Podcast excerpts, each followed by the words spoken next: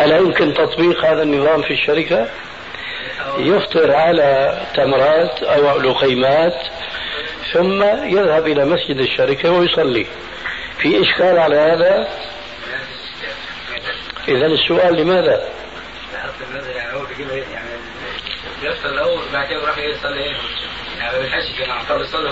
بيفطر لأنه بده يمتلئ نحن بنقول السنة أن لا يأكل حتى يشبع وتفوت الصلاة وإنما يجمع بين الأمرين. يفطر على شربة ماء مثلا إذا لم يتيسر له ثم يذهب يصلي ثم يعود ويفطر. تنحل المشكلة هكذا ولا لا؟ طيب. نعم. بالإفطار الجماعي. يعني الإفطار بيكون جماعة المصلحة. لا يا حبيبي هذا الإفطار للشبع. لا ما اقصدش آه. يعني ما في بعضهم بيصلي وفي بعض ما بيصليش والغالبيه العظمى ما بيصليش. والشركة هذه فرنسية. مرتبطة باللي ما بيصلوش أكثر من اللي بيصلوا. ما يهمهمش إن هم اللي يصلوا وما يصلوش. يعني هو لو ما أكلش مع الجماعة مع جماعة المصنع يعني يبدو إنه بيروح عليه الإفطار أو ما بيفطرش أو يعني ما بياخدش حقه في الإفطار مظبوط يعني.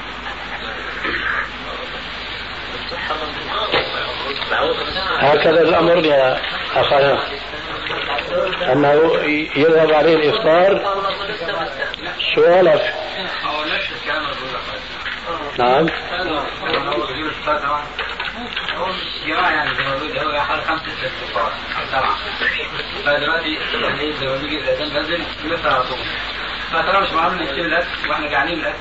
فدلوقتي مش بيتكلم اسمع كده حد ما بيصلي جماعة طبعا تروح عليه فبيعملوا جماعة ثانية وهم الجماعة وهو هم جماعة الصلاة ما هم يعني بدك تصلي الأول ده مش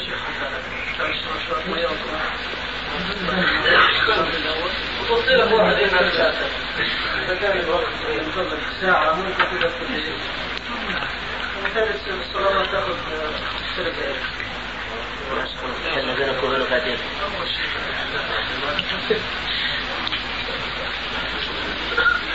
المهم في الموضوع هل أنت تخشى تفوتك صلاة الجماعة ولا يفوتك طعام الجماعة؟ يعني شيء شيء عجيب جدا. بس. فإذا كنت تخشى أن تفوتك صلاة الجماعة فأنت لك الخيرة لأنه هالجماعة هي جماعة خاصة والمسجد مسجد خاص. لا يترتب عليه أحكام كراهة الجماعة الثانية في مثل هذا المسجد. فممكن أنت وغيرك من الملتزمين لأحكام الشريعة أن تجمعوا بين صلاة جماعة ثانية وبين إفطار الكامل بعد الانتهاء من الجماعة الثانية. لأن هذه الجماعة الثانية في هذا المسجد جائزة. أستاذ الإمام راتب يقول. عرفت كيف؟ لأنه ليس مسجد عاما وإنما هو مسجد خاص بالنسبة للشركة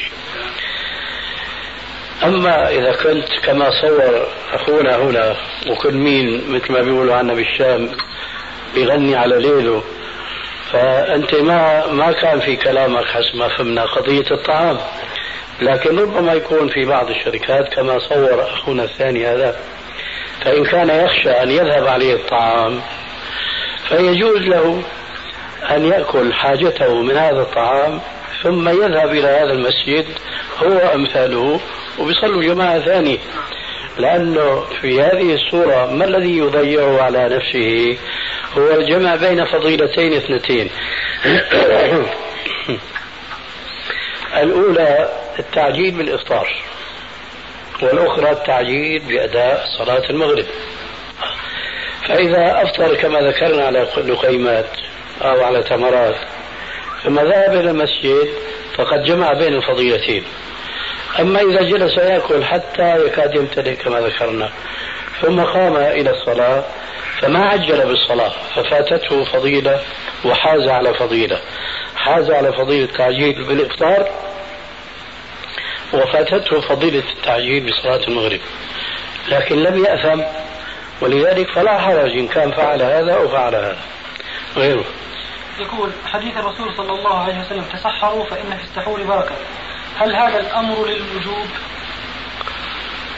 الظاهر أنه للوجوب لأن الرسول عليه السلام حينما نهى عن الوصال ذكر جملة أشعر بذلك. أشعر في ذلك إلى أن الأمر هذا هو للوجوب نهى عن المواصلة. ثم قال فإن كان ولا بد فمن السحور إلى السحور. سمح بترك الإفطار. وسمح بمواصلة صوم النهار بالليل. لكن في السحور ما سمح إلا لابد من السحور. أولا ظاهر الأمر وجوب وثانيا يأتي هذا الحديث الذي نهى عن المواصلة. بمعنى لا يجوز يعني الحديث لا يجوز أن يواصل بعد إفطاره الليل مع النهار إذا تيسر له النهوض والقيام للسحور لأنه أباح العكس وهو مواصلة النهار بالليل وليس مواصلة الليل بالنهار لهذا نرى أن من تيسر له السحور فلا بد أيضا وكما جاء في بعض الأحاديث ولو على جرعات من ماء. تسحروا ولو على جرعات من ماء.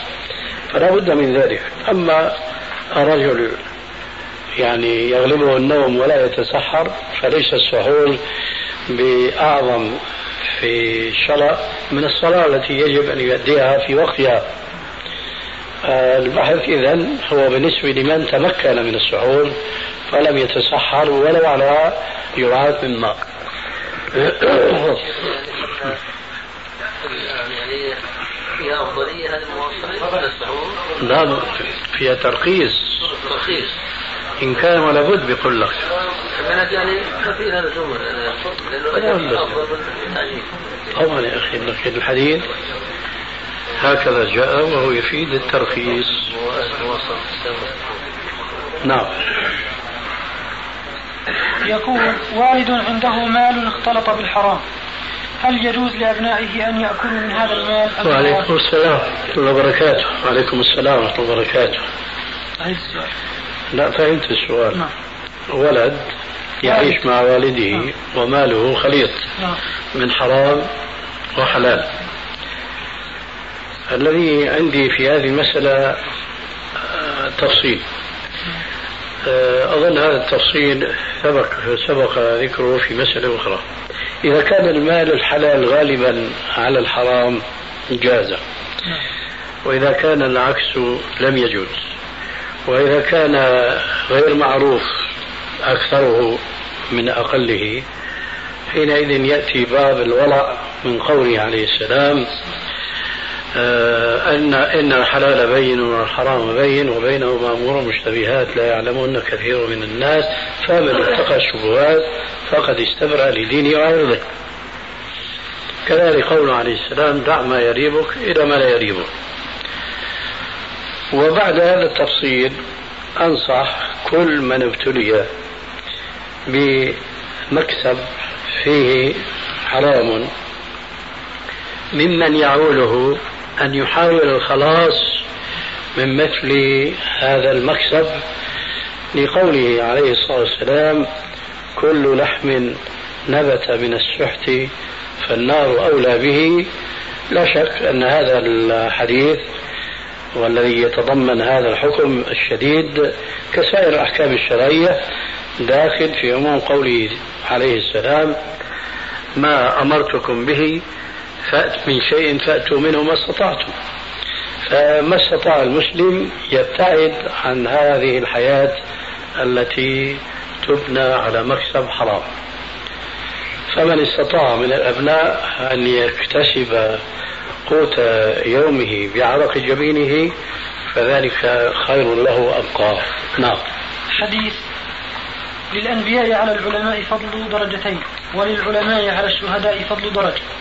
الرجاء بين صحة الحديث وشرح المسألة وبيان فضل العلم والحث على طلب العلم والفرق بين طالب العلم والعابد ودرجتهم عند الله.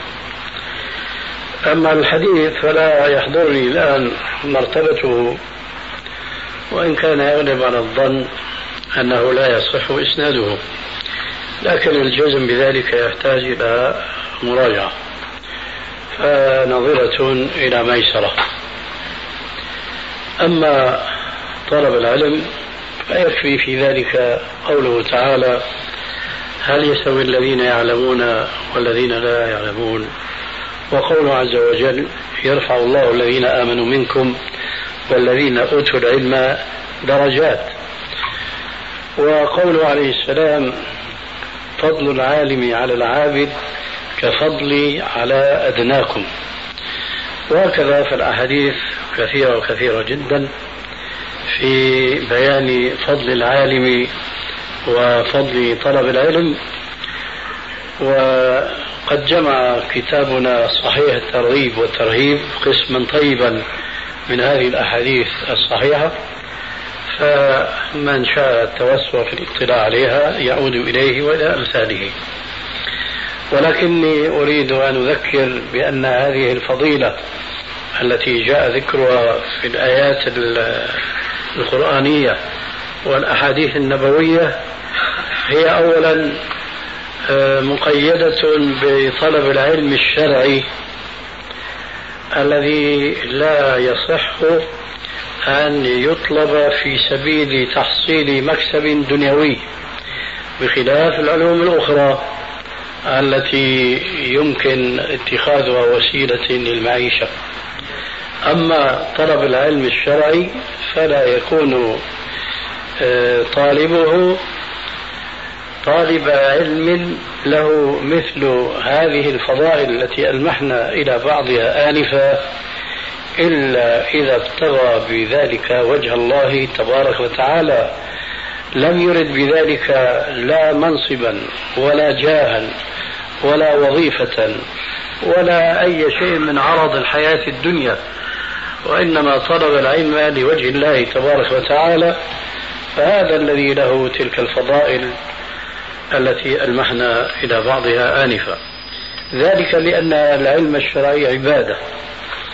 والعبادة في نظر الشارع الحكيم قد أمر أن تكون خالصة لوجه الكريم. وذلك في مثل قول رب العالمين فمن كان يرجو لقاء ربه فليعمل عملا صالحا. ولا يشرك بعبادة ربه أحدا. لا شك أن العلم الشرعي هو من الأعمال الصالحة ولذلك وجب على طالب العلم أن يخلص فيه لله عز وجل ولا يبتغي من وراء ذلك شيئا من حطام الدنيا. نعم. سؤال هل يجوز العقيقة بالماعز؟ بالماعز. نعم. الله هذا الجواب يعود إلى اللغة العربية. كلمة الشاة أنا لا يحضرني الآن إن كانت تشمل الماعز أم لا. فإن شملت جاز وإلا فلا. لأن الحديث كما تعلمون يقول شاتان. فإن كانت الماعز من الشياة جاز وإلا فلا. وأنا لا أعرف الآن جوابا من هذه الناحية. نعم. يقول هل لنحر الشاتين سنة معينة أم لا؟ كأنه يقصد الكيفية أو الطريقة. ما يا شيخ سن. نعم. سن يعني سن يعني؟ لا. ليس هناك سن معينة. نعم. سؤال تعلق بكم. نعم. يقول من هو الشيخ الألباني؟ وهذا السؤال مطروح ممن لم يسبق له معرفة حضرتكم. من أين بدأتم وكيف يعني نؤلف كتابا الآن في هذه الجلسة. شيخنا كله راجع الشيباني. هذا الذي أردت أن أقول. هناك أحد أخواننا الحاضرين. نعم. السؤال يقول من هو الشيخ الألباني؟ وهذا السؤال مطروح ممن لم يسبق له معرفة حضرتكم. من أين بدأتم وكيف؟ ولعلكم سمعتم جواب الألباني. أن يراجع الشيباني. أي نعم. الأستاذ محمد الشيباني وهو حاضر بين ظهرانيكم الآن هو في صدد تأليف كتاب مبسط عن الألباني. على عجره ومجره. إذا هذا مبسط فكيف مطول نعم. يقول علمنا أن حضرتكم قد منعتم من الدخول إلى الأردن في الستينات حيث ت... إيش في الستينات؟ نعم. حيث ترددت في الأوساط والدوائر التابعة للأوقاف شائعات واتهامات من طرف واحد نرجو الإيضاح باعتباركم الطرف الآخر. أنا ما أحفظ التاريخ. إيش التاريخ هذا الستينات؟ وكيف منعت؟ وأنا دخلت الأردن دائما وأبدا كيف الستينات إمتى يعني؟ يعني في حقبة الستينات. من الواحد وستين إلى تسعة وستين. يعني كم سنة مضى الآن؟ 30 سنة؟ لا تقريبا يعني. هذا الخبر 25 سنة الخبر زور. لأول مرة أسمعه. وعيش رجبا تسمع عجبا نعم. أنا ما منعت من دخول الأردن إطلاقا لكن الذي وقع وهذا معروف لديكم أننا لما عزمنا على السكن هنا ألقينا أول درس في دار أحد إخواننا وثاني درس أيضا وأسبوعيا كان الدرس لعله كان يوم الثلاثاء ها؟ ثم كان يوم الخميس تحول يوم الخميس آه. المهم الدرس الثالث ما تمكنا لأنهم سافرونا إلى سوريا. فهذا كل شيء وقع فيما يتعلق بالأردن. أما هذا السؤال فلا أصل له إطلاقا. ثم عدنا أدراجنا ولعل العود كان أحمد. الحمد لله. نعم. يقول نعرف ونسمع ونشاهد أن عدد الشيوخ الكرام الذين يحيط بهم عدد كبير من الشباب. يوجد بينهم خلاف يصل أحيانا إلى درجة الطعن والتجريح ثم العداء لدرجة الكريهة. أو هو يقصد الكراهة مما يؤثر سلبيا في فهم وسلوك عامة المسلمين ويحير خاصتهم وبالتالي يدفعهم إلى النفور من التجمعات الدينية هذا مما يجعل البحث عن القيادة الإسلامية أمرا شاقا وعسيرا ويستدل على ذلك من حالة التفكك وانعدام الثقة التي نلمسها جميعا في الظروف القائمة مقدمة طويلة شو السؤال؟ مقدمة طويلة أيضا ولا سؤال؟ ولا سؤال آه. إذا فلا جواب. نعم في العمل يعني. يعني لكن هو اسأل عن صاحب السؤال. ضمن المفهوم. أنا كنت أردت أن أقول لو نعم. أنه وجه سؤالا صريحا. نعم. كنت أقول فاسأل هؤلاء الذين تصفهم بهذه الأوصاف. نعم. سألهم لماذا هذا التفرق يسأل من هذه حاله. أيوه. نعم. يقول كيف يمكن الربط بين الحركات الإسلامية البارزة في الوطن العربي والإسلامي مثل الثورة الإيرانية والحركة الإسلامية في مصر والحرب العراقية والأنجلو أمريكية على إيران وليبيا؟ كيف يمكن الربط بين المتناقضات؟ هذه نتيجة لابتعاد المسلمين عن دينهم. السؤال الخامس نعم. عودا على موضوع التصوف هل كان للإمام الغزالي دور في التلاعب في الألفاظ والتحريف أم أن التحريف جاء فيما بعد وكيف؟ نحن ما نقول في الغزالي أنه كان له دور في التلاعب لكننا نقول أن الإمام الغزالي كان يغلب عليه التمذهب بالمذهب الأشعري. والأشاعرة ابتلوا بشيء من تأويل لنصوص الكتاب والسنة. ولما كان الغزالي على منهج الأشاعرة فهو يتأول كثيرا من هذه النصوص في بعض كتبه ومنها الكتاب المشهور بالإحياء. آه، ورأينا في كل الطوائف وفي كل الجماعات التي تخالف منهج الكتاب والسنة المخالف لمنهج السلف الصالح أنهم منحرفون عن الإسلام لكن الله عز وجل يحاسب كل منهم على ما علم مما وقر في نفسه. إن لا سمح الله أراد الكيد بالإسلام فله حسابه. وإن حاول أن يتفهم الإسلام فهما صحيحا ثم أخطأه فله كما قال عليه السلام في الحديث المشهور أجر واحد. إذا حكم الحاكم فاجتهد فأصاب فله أجران وإن أخطأ فله أجر واحد. نحن لا نفرق حقيقة بين الاجتهاد في الفروع والاجتهاد في الأصول خلافا لبعض علماء الأصول الذين يقولون الاجتهاد في الأصول لا يجوز. فهذا خطأ. أولا لأن الرسول عليه السلام قد أطلق الحكم السابق في الحديث. إذا حكم الحاكم فاجتهد فأصاب فله أجران. لم يقل في الفروع دون الأصول ولا في الأصول دون الفروع وإنما شمل بكلامه الناحيتين الأصول والفروع. ثانيا نعتقد أن الخطأ لا يمكن أن يعصم منه الإنسان حتى في العقيدة.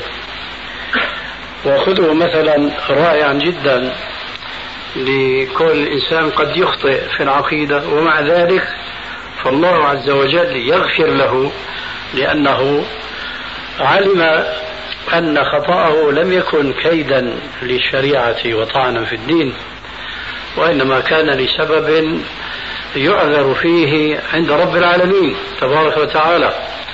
أعني بذاك المثال قوله عليه السلام كان في من قبلكم رجل لم يعمل خيرا قط فلما حضرته الوفاة جمع أولاده حوله فقال لهم أي أب كنت لكم؟ قالوا خير أب. قال فإني مذنب مع ربي ولئن قدر الله علي ليعذبني عذابا شديدا لا شك هذا كفر. وشمله قول الله عز وجل وضرب لنا مثلا ونسي خلقه. قال من يحيي العظام وهي رميم قل يحيي الذي انشاها اول مره إلى آخر الآية. هذا الرجل قال ولئن قدر الله علي ليعذبني عذابا شديدا فإذا أنا مت فخذوني وحرقوني بالنار ثم ذروا نصفي في الريح ونصفي في البحر. مات الرجل فحرقوه بالنار ثم أخذوا نصفه فرموه في الريح العاصف والنصف الثاني في البحر المائج فقال الله عز وجل لذراته كوني فلانا فكانت بشرا سويا.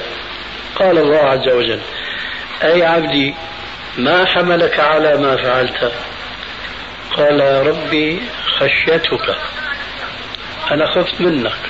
لسان حاله بيقول أنا معترف بأني شر إنسان لم أعمل خيرا قط. ومعترف بالتالي أنك إذا عذبتني عذبتني وأنت عادل. ففرارا من هذا العذاب أوصيت بهذه الوصية الجائرة التي يمكن لا يوجد لها مثيل في الدنيا في الجور والظلم. ولما كان الله عز وجل يعلم حقيقة ما في نفس هذا الإنسان من الصدق فيما قال قال اذهب فقد غفرت لك. أي غفر له كفره وشركه بالله عز وجل. فإذا يمكن الإنسان أولا أن يخطئ فيما يتعلق بالعقيدة. لكن هذا الخطأ إن كان كيدا في الإسلام فلا يغفر له. أما إن كان محاولة منه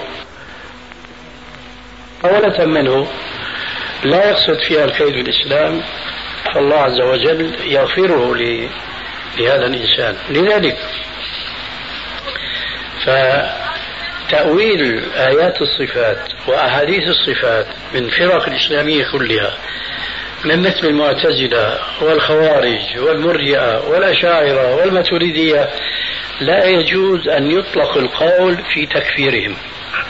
لأننا لا نعلم الباعث لهم أنه كان كيدا بالإسلام بل نقطع أن بعضهم كان يريد تنزيه الإسلام من بعض المفاهيم التي تبدو له أنها آه، أنها بريئة من الإسلام ولو أنه كان مخطئا في ذلك. وهذا في الواقع نعتقده في الجملة وليس في التفصيل أنه الباعث على كثير من الأشاعر والماتريدية على التأويل الذي انحرفوا به عن طريقة السلف الصالح. لم يكن آه، انحرافهم هذا طعنا في العقيدة وكيدا في الإسلام وإنما كان ذلك محاولة منهم لتقريب بعض النصوص التي أساءوا فهمها إلى بعض الأذهان. دور في التلاعب. في التلاعب. لا نقول بأنه تلاعب هو ولا غيره وإنما نقول تأول هو غيره كثيرا من آيات الصفات وأحاديث الصفات ولا نعلم عنهم أنهم أرادوا كيدا من الإسلام بل نظن فيهم أنهم أرادوا خيرا من الإسلام. هذا ما نقوله جوابا على هذا السؤال. نعم. سؤال. الاتجار بشراء العملة كالصيارفة ونحوهم. هل حلال؟ وعليكم السلام. أهو حلال أم حرام؟ وكذلك أسهم الشركات في سوق عمان المالي لا نرى التجارة بالعملات الورقية ولا من إيش الأسهم نعم. التجارية. وعليكم السلام ورحمة الله وبركاته. أهلا. الله يحفظك. والسبب في ذلك فيما يتعلق بالعملات الورقية. أن العملات الورقية كما نعلم جميعا ليس لها قيمة ذاتية. وأعني بالقيمة الذاتية أن أي شيء من المادة في الدنيا له قيمة ولو أن هذه القيمة تتفاوت بين قيمة القطعة من الحديد قيمة القطعة من النقل قيمة القطعة من مثلا المعدن الألومنيوم هذا النحاس الفضة الذهب كل هذه المعادن لها قيمة ذاتية قلت أو كثرت. الورقة البيضاء التي يمكن الاستفادة منها بالكتاب عليها هذه أيضا لها قيمة ذاتية. ثم تختلف قيمتها بالنسبة لسماكتها تخانتها متانتها صقالتها ونحو ذلك. لكن العملات الورقية ليس لها قيمة ذاتية حتى في حدود الاستفادة من الكتاب عليها. وإنما قيمتها قيمة اعتبارية. فأنتم ترون مثلا الأوراق هذه العملات قد تكون من حيث الحجم والقياس متقارب جدا لكن من حيث القيمة متفاوت جدا جدا. قد تكون ورقة أصغر حجما لكن أغلى قيمة. وهكذا. من أين جاءت هذه القيم؟ ومن أين جاء هذا التفاوت؟ من عرف الدولة التي آه، طبعت هذه العملة وطرحتها للتعامل في العالم كله. وأصل هذه العملات حينما ابتدعها من ابتدعها لتسهيل التعامل بخفتها كانوا قد جعل قد جعلوا لها رصيدا من الذهب وكان كل ورقة لها قيمة خاصة من الذهب في بنك تلك الدولة. وكان من الممكن يومئذ فعلا آه، لتيسر وتوفر الذهب في خزانة الدولة إذا أراد الإنسان أن يستبدل الذهب بالورق بالورق تيسر له ذلك. فقيمة إذا هذه العملات هي مربوطة بالمقدر لها من المخبأ من الذهب في خزانة الدولة. حينما يأخذ الإنسان الآن مثال واقعي الدينار الأردني يساوي اليوم ثلاثة دنانير عراقية. كان قبل الحرب العراقية الدينار العراقي أغلى من الدينار الأردني. أصبح الآن القضية معكوسة تماما وبتفاوت كبير. فحين يشتري إذا المتاجر بالعملة يشتري سابقا دينار عراقي بدينار أردني زائد كذا. الآن يشتري ثلاثة دنانير عراقية بدينار أردني. هل يشتري ورقة بورق؟ الجواب لا لأن هذا الورق ليس له قيمة إذا ماذا يشتري؟ يشتري القيمة المقدرة لهذه العملات لكن نحن نرى أن هذه القيمة تنزل وترتفع وتنخفض وتعلو وهكذا إذا طبيعة الورق هذا ليس هو الذي يعلو وينزل لكن الذي يعلو وينزل هو يتعلق كما هو معروف لدى الجميع بالنواحي الاقتصادية التي توجد فيها دولة آه، ورق أو عملة من هذه العملات. فأصبحت هذه العملات أشبه ما تكون أولا بالقمار. حظك ونصيبك. ولذلك فالمتاجرة بها ليست متاجرة ذهب بذهب.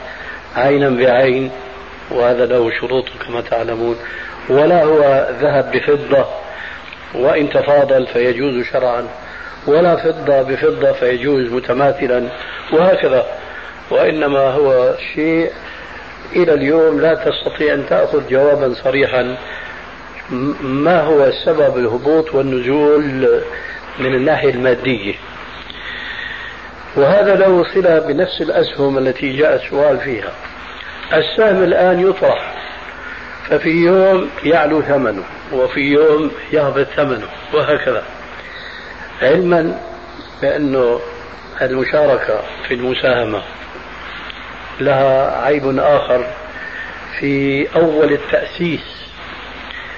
نحن نعلم من الواقع أن أي مشروع يراد تحقيقه يوضع له أسهم على حسب ما قدره المقدرون لهذه الشركة.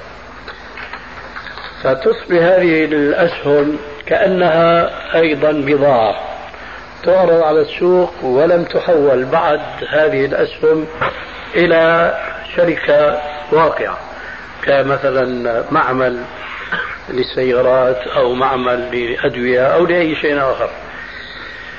فقبل أن تصبح هذه الأسهم حقيقة شركة واقعية تباع وتشرى. فهذا هو القمار في اعتقادي بعينه لماذا؟ لأن السهم الذي قيمته مثلا مئة دينار يشترى إما بمئة وعشرة أو بمئة إلى عشرة ونحو ذلك.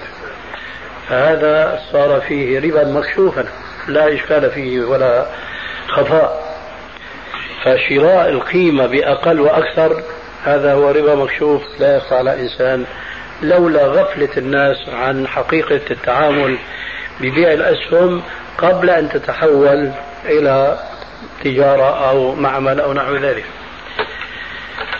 لكن المسألة تختلف بطبيعة الحال حينما هذه الأسهم تحول إلى مادة أخرى. وهي كما ذكرنا تجارة في بضاعة ما أو مصنع أو نحو ذلك. ففي هذه الحالة بيع الأسهم يجوز لأنك لا تبيع آه، دراهم أو دنانير وإنما تبيع شيئا قائما. ممكن هذا أن يرتفع سعره وأن ينخفض. لكن يبقى مشكلة أخرى هذه يجب على المسلمين الغيورين على التمسك في دينهم أن يوجدوا لها حلا هذه المشكلة أن كل شركة آه، لديها مال فهي تودعه في البنوك. ولما تريد أن تشتري بضاعة من البضائع ولو خام مثلا فلا بد من أن يكون لها مال مرصد في بنك من البنوك. وهذا فيه إعانة بلا شك للبنوك على أن تتعامل بالربا. فمن هذه الحيثية أيضا لا يجوز المشاركة في السهام هذه أو الأسهم لأن في ذلك تعاملا ربويا بسبب التعاون مع البنوك. هذا ما في النفس من بيان ساعدني الوقت الآن. طيب ممكن في يكون في اكتتاب كيف؟ اكتتاب. اكتتاب. نعم يعني مثلا آه، طرحوا شركة هي قائمة حقيقة حاليا. وبدها تزيد رأس مالها. فنزلت في السوق اكتتاب آه، مليون سهم مليونين سهم. لحين توزيعها أستاذ ممكن هم يطلعوا لها رقم اسمي. مثلا دينارين ثلاثة أربعة وقيمتها الحقيقية هي ست دنانير. أه ما فهمت هذه كيف هذا؟ كيف دي دينارين مثلا؟ يعني أستاذ هلا شركات مساهمة عامة عفوا أخي اللي قلته كله فهمته بس النقطة الأخيرة كيف عندها؟ وأوضحها لنا. يعني لما بدهم يطرحوا بدهم يزيدوا رأس المال من 6 مليون مثلا ل 8 مليون بيطرحوا 2 مليون إضافيات على شكل اسهم كل سهم له قيمة له قيمة اسمية. هم يحددوها مثلا بدينارين. دينارين مثلا. ولكن قيمته الحقيقيه في السوق 6 دنانير. إيه كيف؟ وضح لنا كيف قيمته في السوق ستة وواقعه هو اثنين. كيف؟ أستاذ هو يعني مثلا هلا أنا آه، في شركة في شركة عامة لما بدها تزيد راس مالها. الدولة سمحت لها انها تزيد 2 مليون دينار مثلا. نضرب على هذا مثال الله يهديك يا تامر أنت بتعيد الكلام السابق. نحن فهمناه كله. بس هالنقطة هي واحدة ما بنعقلها وكون وكنا لا نعقلها معذورين لأنه ما تجار وما داخلين المعركة هذه. نرجو الله انه يحفظنا منها. بس وضح لنا أنت شو معنى دينارين في السوق ستة وحقيقة اثنين. كيف هذا؟ المالي أستاذ تتداول بتداولها المشترين بستة دنانير. لما بده لما رفعوا رأس مالهم آه، حددت الدولة لا حددت الدولة قيمة هذا السهم بدينارين. الاسمين. فأي إنسان بيقدر يكتسب له يكتسب بعدين يبيعه طول بالك طول بالك الله يهديك. طول بالك يا شيخ علي الله يهديك. الله تفسد علينا الفكر تبعنا.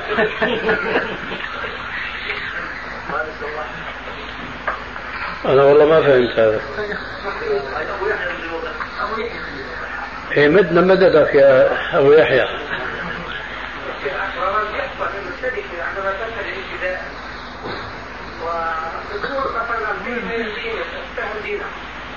بعد ما تعلم الشركة كذا كذا في احتياطيات تحجز للشركه بدل ما الارباح الكامل يحجزوا احتياطيات للمستقبل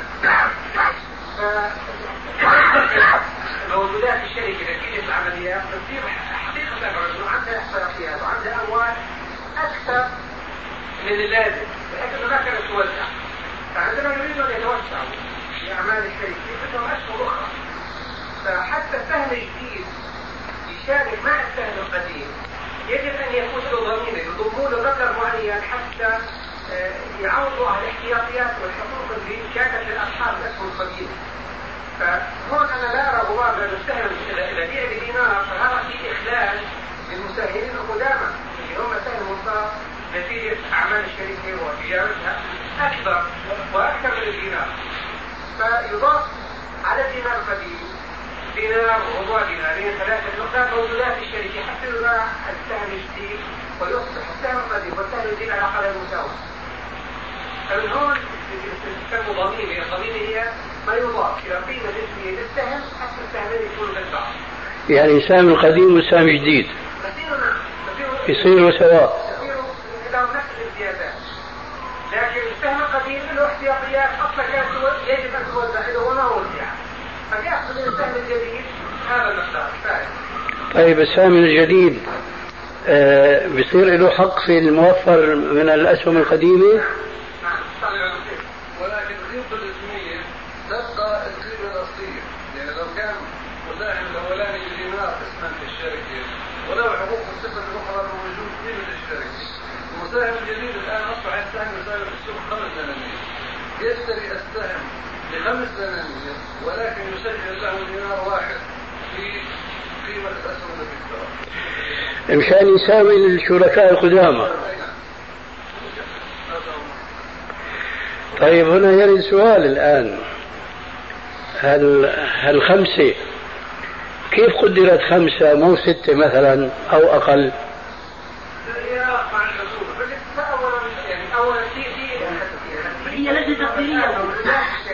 نعم.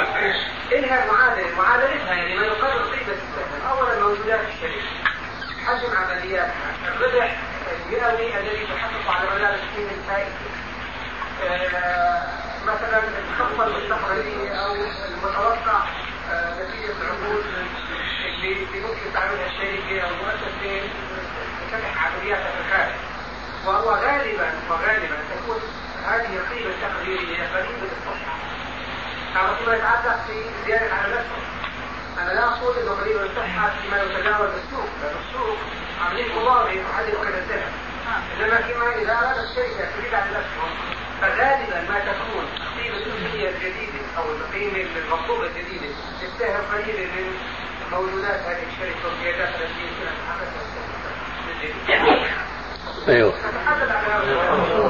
يرحمكم الله ما تكون قريبه من سعر السوق السوق السوق الخمسه الناس الثلاثه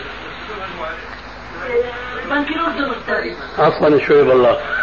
شو اللي بيكون آه، مطابق لقيمة السوق؟ قيمة الدين زائد الضمير في السعر المنزل الأسهم الجديدة غالبا ما يكون قريبا من سعر السوق لأنه على ذلك يصير بلبل السهم هذا يباع في السوق بخمس دنانير لو نزل الشركة بثلاثة يكون شيء غير معقول لأن المساهم إذا عمال تشتريه من السوق المالي تشتريه بخمسة بينما لما تشتريه من الشركة كحد الأصدار يقول عم تشتريه بقيمة أقل بكثير من السوق هذا مستهاف كثير جدا فعلى السوق إصرار هو عفوا لتعليق بسيط يستظهر فيك اخوان تفضل من باب الايضاح والمشاركه معهم أحسنت.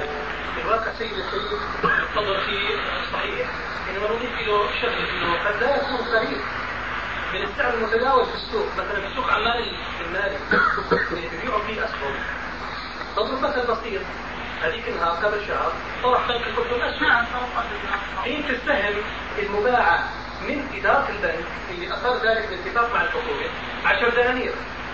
قيمته مع الضميمة 13 دينار. قيمته كان يباع في سوق عمان المالي ب 22 دينار. فكان في فرق كبير من 13 ل 22 فحتى ما يضم حق المساهمين القدامى أعطوا الأولوية في شراء هذه الأسهم المطروحة لزيادة رأس المال. اللي طلبت الحكومة مضافعة رأس المال أعطتهم الأولوية في الشراء. المساهمين الخزامة حتى هم يكسبوا. كل لهم الحكومة. فمثل ما ضربنا المثل على هذا وهذا طبيعي في جو كله هو لا معقول. كله لا معقول. من باب الربا والتعامل فيه اللي صار مباح الآن نضرب مثل على شركة بشكل معاكس مغاير لهذا الموضوع. أيوه. وهي شركة طرحت أسهم جديدة.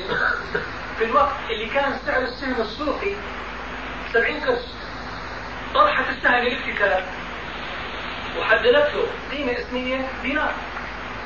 بينما هو سعره في السوق 70 مم. من باب زيادة رأس المال أو مضاعفة رأس المال. فهو ما أعطت الأولوية للمساهم القديم. أي نعم. بدها تأكل المساهم الجديد.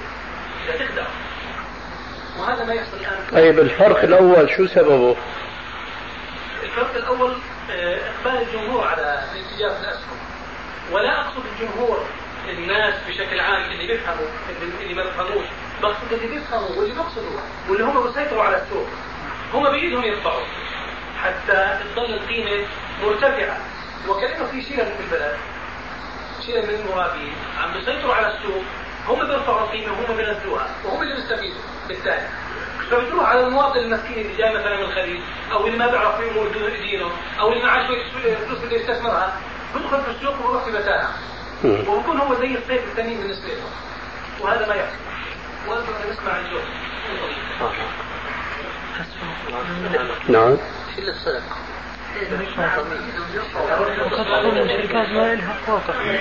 يعني أشبه شيء بالدول اللي مثل أمريكا مثلا ترفع قيمة الدولار وبتنزله أنا بقول إنه هذا مثل.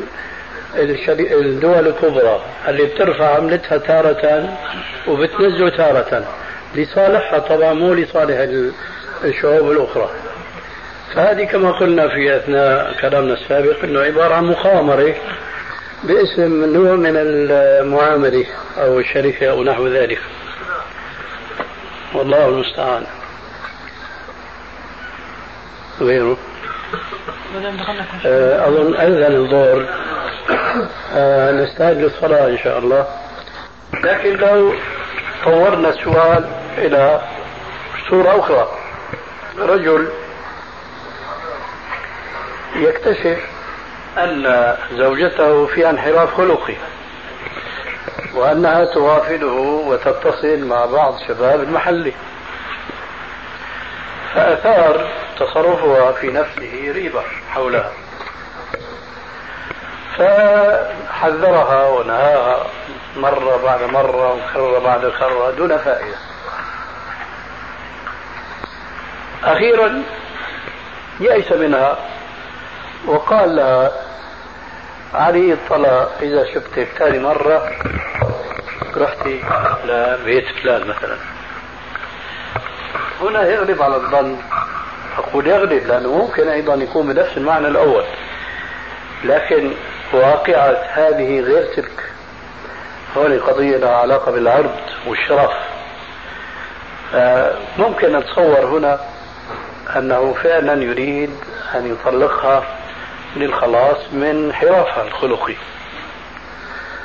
فإذا هنا لا نقول أن هذا حكمه حكم اليمين وكفارته كفارة يمين وإنما هو طلاق لأنه قصد الطلاق فعلا. لكن ينبغي أن نلاحظ مع هذا شروط الطلاق الأخرى التي منها مثلا الإشهاد فيما نعتقد أنه من السنة. فإذا أشهد وقع الطلاق وإلا فلا. لكن هذا لا يكون في كفارة في فرق يعني من جانب آخر. من جانب في شدة من جانب في تيسير. التيسير من حيث ما ترتب عليه كفارة لأنه ما قصد اليمين. لكن بترتب عليه تطليق زوجته لكن بشرط أنه يكون إيه أشهد عند من يوجب الإشهاد وبشرط مثلا أن تكون طاهرا عند من يوجب الطهارة. فلا يجوز مثلا الطلاق عنده لامرأة هي في حالة الحيض.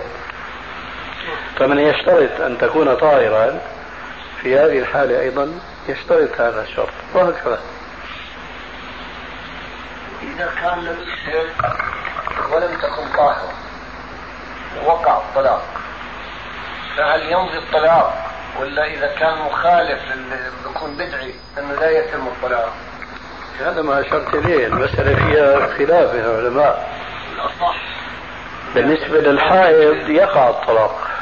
بالنسبة للحائض نعم. لكن الذي لم يشهد فلا يقع طلاقه حتى يشهد يظل معلقا بالإشهاد. فإذا أشهد نفذ وإلا فلا الإشهاد ما مثل الزواج. ما المقصود بالإشهاد؟ مثل الزواج. معروف المقصود بالإشهاد يعني شاهد رسمي عدل إلى آخره تعال اشهد على طلاق. مش كان نعم. حاضر أحد الناس. شاهد حقيقي. مش إنه حضور أحد الناس للقول يعني. نعم. مش حضور أحد الناس للقول. لا يقول إنه اشهد أنا طلقت زوجتي. وإن لم يشهد لا يأثم بعدم إنفاذ الطلاق. لا لا يأثم بل لعله يؤجر. لعله يرجع آه. بس الآن أنت بتقول إنه الحائض يقع عليها إيه، نعم. آخر مرة انفتحت السيرة أنا فهمت من كلامك إنه إذا كانت حائضا لا يقع إذا كانت طاهرا وجامعها لا يقع حتى تطهر لا فهمت خطأ. آه. نحن يومئذ كنا نتكلم عن الطلاق السني والطلاق البدعي. نعم. ما كنا نتكلم الذي يقع والذي لا يقع. شرعا. آه ما كنا الطلاق السني يشترط فيه أن تكون طاهرا وأن تكون في طهر لم يجامعها فيه وأن تكون في طهر لم يجامعها فيه لكن لم يسبق بطلاق وقع في الحيض هذا كله لبيان الطلاق السني والطلاق البدعي. لكن هل هناك طلاق بدعي يقع؟ أو لا يوجد الجواب نعم إذا طلقها وهي حائض فهذا طلاق محرم بداية لكنه يقع أنا بقول كيف كيف ماذا ماذا تعني؟ الطلاق محرما ويقع ومعنى أنه يقع أنه يقع شرعا. هو كذلك. يعني ارتكب محرما ولكن ونفذ الطلاق. ها؟ يعني واحد بحج من الربا. فإيش يعني؟ يعني تطلق مرة. آه تطلق مرة. إذا توفرت طبعا الشروط الأخرى يعني. يعني يعني مثلا لو طلقها وهي طاهر. عفوا وهي إيش؟ حائض. لكن ذكرنا آنفا أنه ما أشهد. لا يقع. اللي كنت أنت تشير إليه في كلامك السابق هو إيه نعم. طيب. لو طلقها مثلا في حالة الغضب. لا يقع هذا اللي بقول عنه مدهوش لا لا مين بيقول مدهوش والله ما أدري. الفقهاء بيقولوا طلاق الغضبان وفي المسألة قولان منهم من ينفذه رغم أنفه. كذلك طلاق المكره. الأحناف يوقعونه الشافعي وغيرهم لا ينفذونه. وهذا هو الصواب أيضا. أي نعم. رجل مقاول وعنده مال له عليه مال. له عليه. أحيانا بيكون ما عنده شيء وأحيانا بيصير عنده كثير. آه. أحيانا فقير واحيانا غني. فهل هذا يجب عليه الحج وهو له عليه. عايش مشهور الحال يعني. والله السورة آه، فيها تناقض شديد.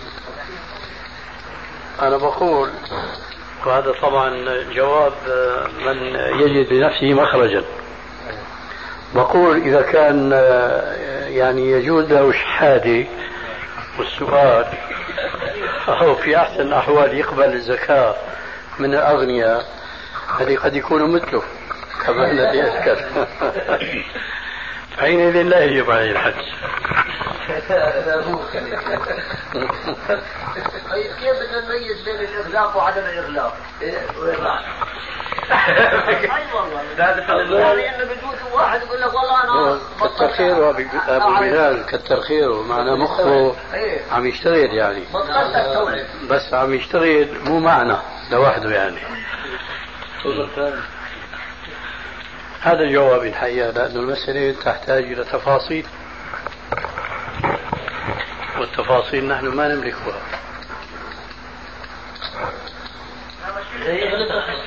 أنا ما بتصور يعني أنا ما بتصور.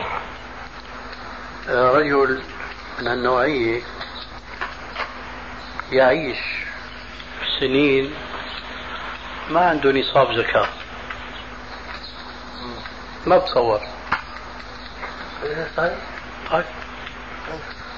إذا إذا إذا صححت قولي هذا انتهى الأمر.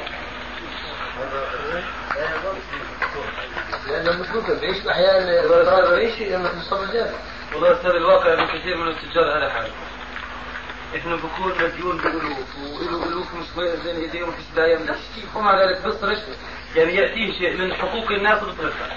وبيصرف حال الميسور بيعتبر حاله ميسور الحال وواقع لو جينا نجمع شو في له خلال سنين مش خلال سنين شهور وده بيكون معاش لكن بظل في أمل إنها تجارة تربح الجوار تجارة تحسن وهذا مش واحد. عشرات من التجار هذا. خاصة في الظروف الحالية أستاذ هذه.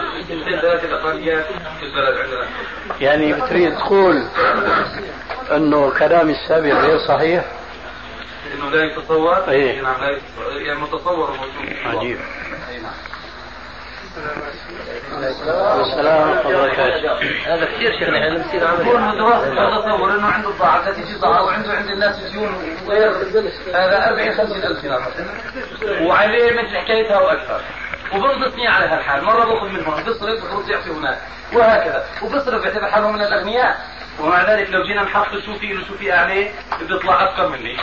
لا بجوز لا شو بيوش بعدين ممكن يطلع. الوف عند الناس نعم وتحسب إنه والله الناس معليش يعني هذا اللي بيقوله ممكن يقع واللي بتقوله أنت ممكن يقع لكن هذا الكلام معناها في في شيء محرم في الإسلام. وهذا أعرفه أن التجار يقعون فيه. يعني في عليه ديون يستطيع وفائها ولا يفعل فيتعامل بها. هذا في هذه الحالة بيكون عم يتعامل بأموال غيره. هذا كثير من الناس اللي بيعتبروا حالهم مسلمين أستاذ آه نعم. لذلك عم الفت النظر إلى أنه هذا لا يجوز. يعني تجد عليه نعم. تيجي لي فلوس وبصرف باعتبار انه بحث اعمال الناس عليه يعني هذا الإنسان آه، بحاجة إلى أن يذكر آه، حديث الثلاثة أهل الغار الذين انطبقت عليهم الصخرة وكان منهم رجل مزارع كبير. قال استأجرت أجيرا على فرق من أرز فلما قضى عمله عرضت عليه فرقه فرغب عنه. فلم أزل أزرعه حتى جمعت منه بقرة ورعاها. ثم جاءني الله أعلم خمس سنين عشر سنين. فقال لي يا عبد الله اتق الله أعطني حقي. فقلت له انظر إلى تلك البقر فاذهب وخذها. قال يا عبد الله لا تستهزئ بي إنما لي عندك فرق من أرز. قال اذهب وخذها فإنما تلك الفرق من ذا تلك البقر من ذاك الفرق. وهذول أغنياءنا لازم يتذكروا هالغني هذا الكريم. مع أنه هذا مو مثل هذا. هذا ليس كهؤلاء. يعني هذاك عرض الأجر المتفق عليه. على الأجير فرفضوا لسبب. فاستثمر وبارك الله له. وبعد زمن طويل اجى المحتاج الفرق فأعطاه بدل الفرق بقر أما هذول الأغنياء بيعرفوا أنه عليهم ألف دينار وحل الأجل المتفق عليه ويظل هو بيستثمره في مصالحه الخاصة. وهذا واجب عليه أن يؤدي إلى صاحبه. هذا موجود مع الأسف وهذا حرام النصاب هل يجب أن يكون يعني مؤكد؟ يعني مثلا في حالتنا نحن هون. نعم. شخص مدين وله دين. لكن دينه أكثر من مديونيته. لكن الدين معروف إنه هو في علم الغيب. يعني قد قد يستد هذا الدين وقد لا يستد اللي عم بيحصل الان انه كل الناس ورقيا يبعرف هذا إلي هذا علي. وبالتالي بيكون هو إما عنده أو أو عليه. نعم. فيعني في الحالة بعض التجار شو بيعملوا؟ أو من, من الأصول المتعارف عليها محاسبيا إنه يقيم هذا الدين. في شيء يسمى دين مشكوك فيه. بيعمل له احتياطيات. مثلا أنا لي 10000 دينار دين منهم 2000 دينار ديون مشكوك فيها كل سنة وبعدين بقول في ديون معدومة. لما يوصل إلى يقين هذا الدين ما يحصل يسمي دين معلوم بنزله ففي حالتنا لتقدير النصاب. أي أين نحن من من هذا التقدير؟ جميل. الفقهاء قسموا الدين إلى قسمين وعبروا عنه بتعبير خاص لهم. أحدهما دين حي والآخر ميت. يقصدون بالقسم الأول بطبيعة الحال يعني الدين الذي يرجى أن يعود إلى صاحبه. والدين الميت الذي رفعوا ونفضوا أيديهم منه. إما أنه المدين استعصى صراحة أو أفلس أو أي شيء يجعل الدائن ييأس من ذاك الدين.